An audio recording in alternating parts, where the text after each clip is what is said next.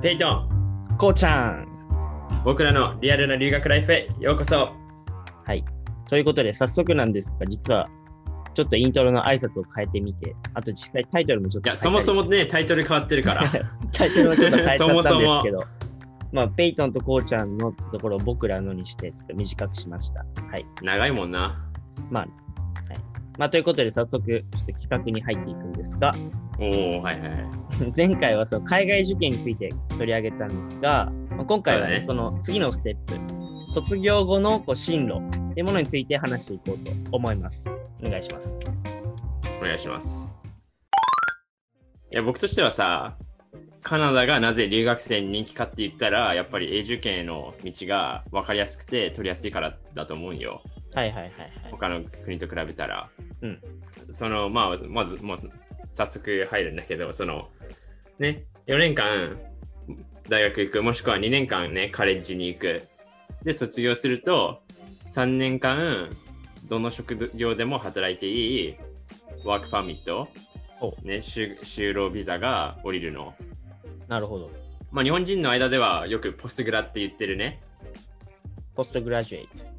そう、ポストグラジュエットワークパミットだから、それ略して、ポスグラ。なるほどね。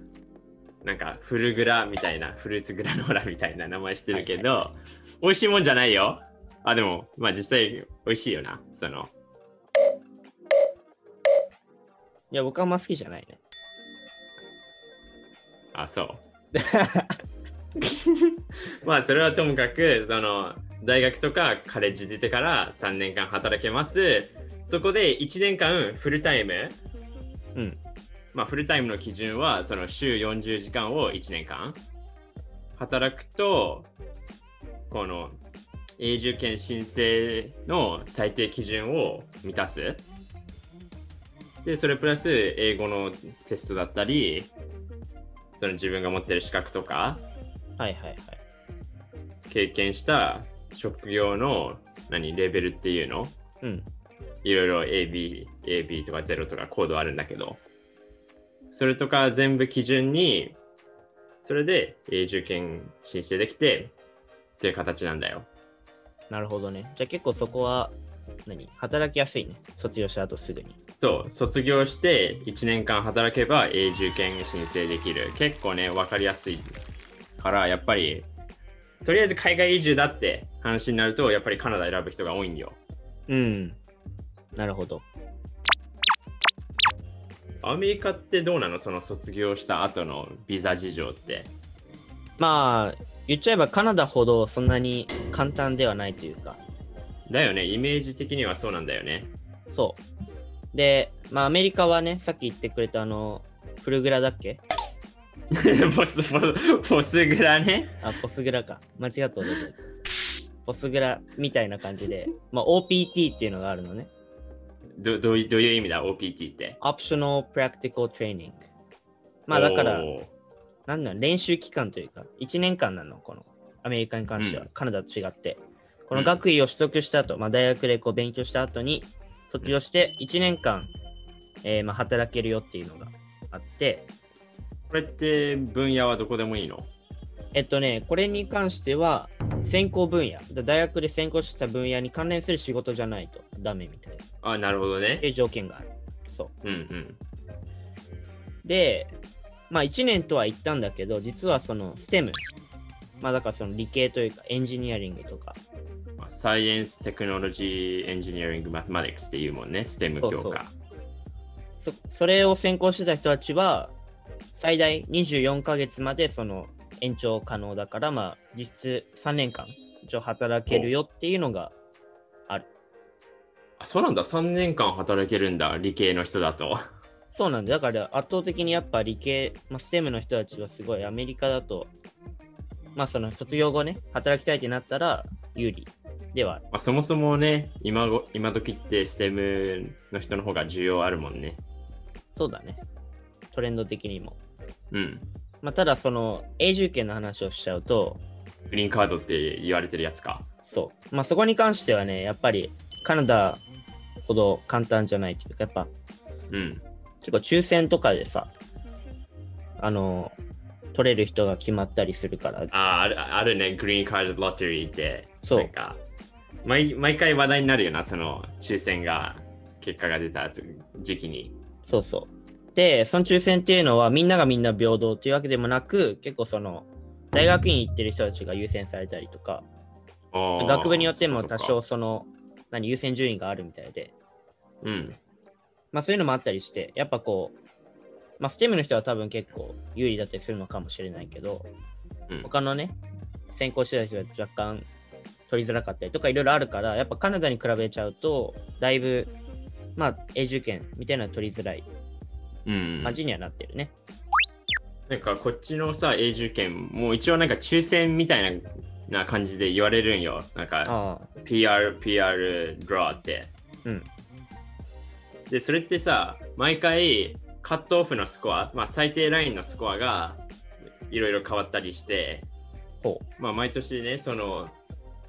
1000とか2000かな満点が、うんでもそんな中でまあ400とか500ぐらいなの毎回のそのカットオフがはいはいはい。で、それは本当、スコアさえ、その、それ以上のスコアさえあれば、永住権の申請し資格渡しますよって。なるほど。じゃあそ感れじテストみたいなの受けるってこといや、あ、違う違う。だから、その、自分の、その、英語のテストのレベルだったり、その、カナダでの実務年数ああ、それを総称としてか、そうそうそうそう。点数化みたいな感じ。あとは、スポンサーがいるかとか、あなるほどねそういうのを全部数値化して、はいはいはいはい。このラインより上だったら、え PR 申請できますよってなる。ー、なるほど。あちなみに PR って Permanent Residence のことね。永住権永住権。をなるほどアルファベット2文字であら表した言葉。訳語が多いから分かり分かりづらかった。初見の人そうだよね。OPT やり、STEM やり。 まあ、あの、アメリカに関してはさ、まあ、トランプの時はよりね、その、なんていうの移民の人たちとか、その永住権取得を結構制限してたみたいで、一部の人たちをね。だかうんら、うんまあ、ちょっと住みづらいというか、外国の人がこう入って住むっていうのはなかなか難しかったんだけど、うん。まあね、実際今、バイデンに代わって、まあ、何か変わるといいなっていう話は出てるけど、実際どうなんだろうねっていうところは結構、物議を醸してる部分ではあるな。うん。まあ、まだ何も変わってないよね、そんな。まあね、そうね。でさ、さっきさ、やっぱ STEM 強化の人の方が、ビザが長く使えるうんっ、て話あったじゃん。はいはい。いろいろ考えたらさ、海外就職考えてる人って、やっぱり理系の方が断然有利だよなって。まあそうだよね、実際。うん。結局さ、その、今需要のある分野って言ったらやっぱり IT 系じゃん。エンジニア系とか。うん、そういうのってもちろんぶ理系だしさ。そうだね。そもそも何文系の教科ってさ、あんまりすさ、応用、仕事に応用できるじ実用何実用性っていうの実践できるような専門スキルとかないじゃん。まあそうだ、なんか教授になるとかならさ、わかるけど、確かにこう、例えば確かに歴史、ヒストリーを専攻してましたって人がいたとしてもさ、まあそれを仕事にするってなったら確かにどうするんだろうなとは思うよね。その歴史のさ、うんいろんな考え方、その過去を見て、今を考えるみたいな、そういう考え方はさ、何でも使えるとは思うんだけどさ。やっぱりあのその今ねあのちょっとイン海外、まあ、カナダのインディードの募集見てるんだけどおうやっぱりそのバックグラウンド and technical skills のここは絶対満たしてないといけない仕事って多いの例えば今ねえっ、とねマーケティングアナリストの募集見てるけど、そのちゃんと専攻もマーケティングだったりあ数そう学なん統計経済じゃないといけないっていうしその R とか、ね、統計のソフトを使えないといけないとか、SQL のスキル持ってないといけないよとか、えーね、そういう状そういうねちゃんとしたハードスキルうん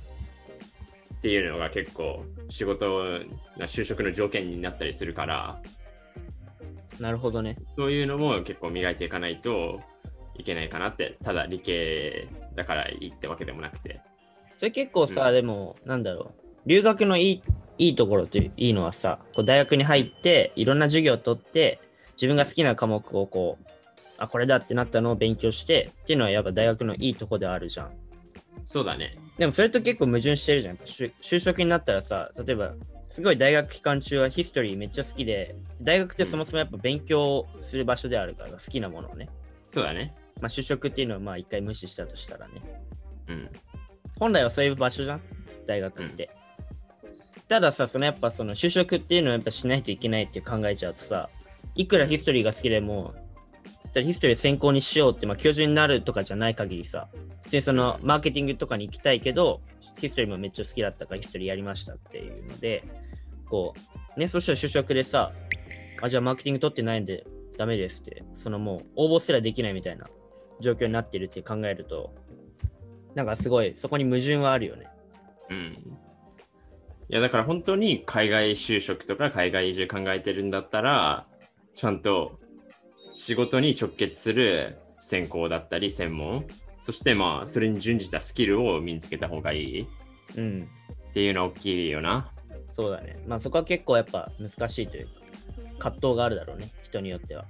うわ、うんこれ取りたいのに、うわ、でも仕事はあれか、うわ、どうしようみたいな。まあ、マイナー制度もあるから、そこでね、まあまあそう本だ、当ね。に好きなこともと取れるし。それ確かに留学のいいとこかも。メジャーだけじゃなくて、副専攻も選べるから、マイナーね。まあ、なんならダブルメジャーとかダブルマイナーとかする人もいるし、そうだね。そこは確かに日本とかよりはフレキシブル、柔軟だから、いいかもしれない。そうね。はい。ということで、今回は海外のビザ事情だったり、まあ、就職するとどうなるみたいな、そういう事情について話していきました。まあ、やっぱアメリカ、カナダはビザが取れないとまず働けないっていうこともあるし、まあ、そもそも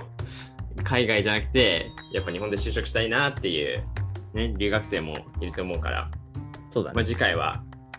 留学生が日本で就職したらどうなるか、ね、そういう事情について話していきます。はい、それでは次回に続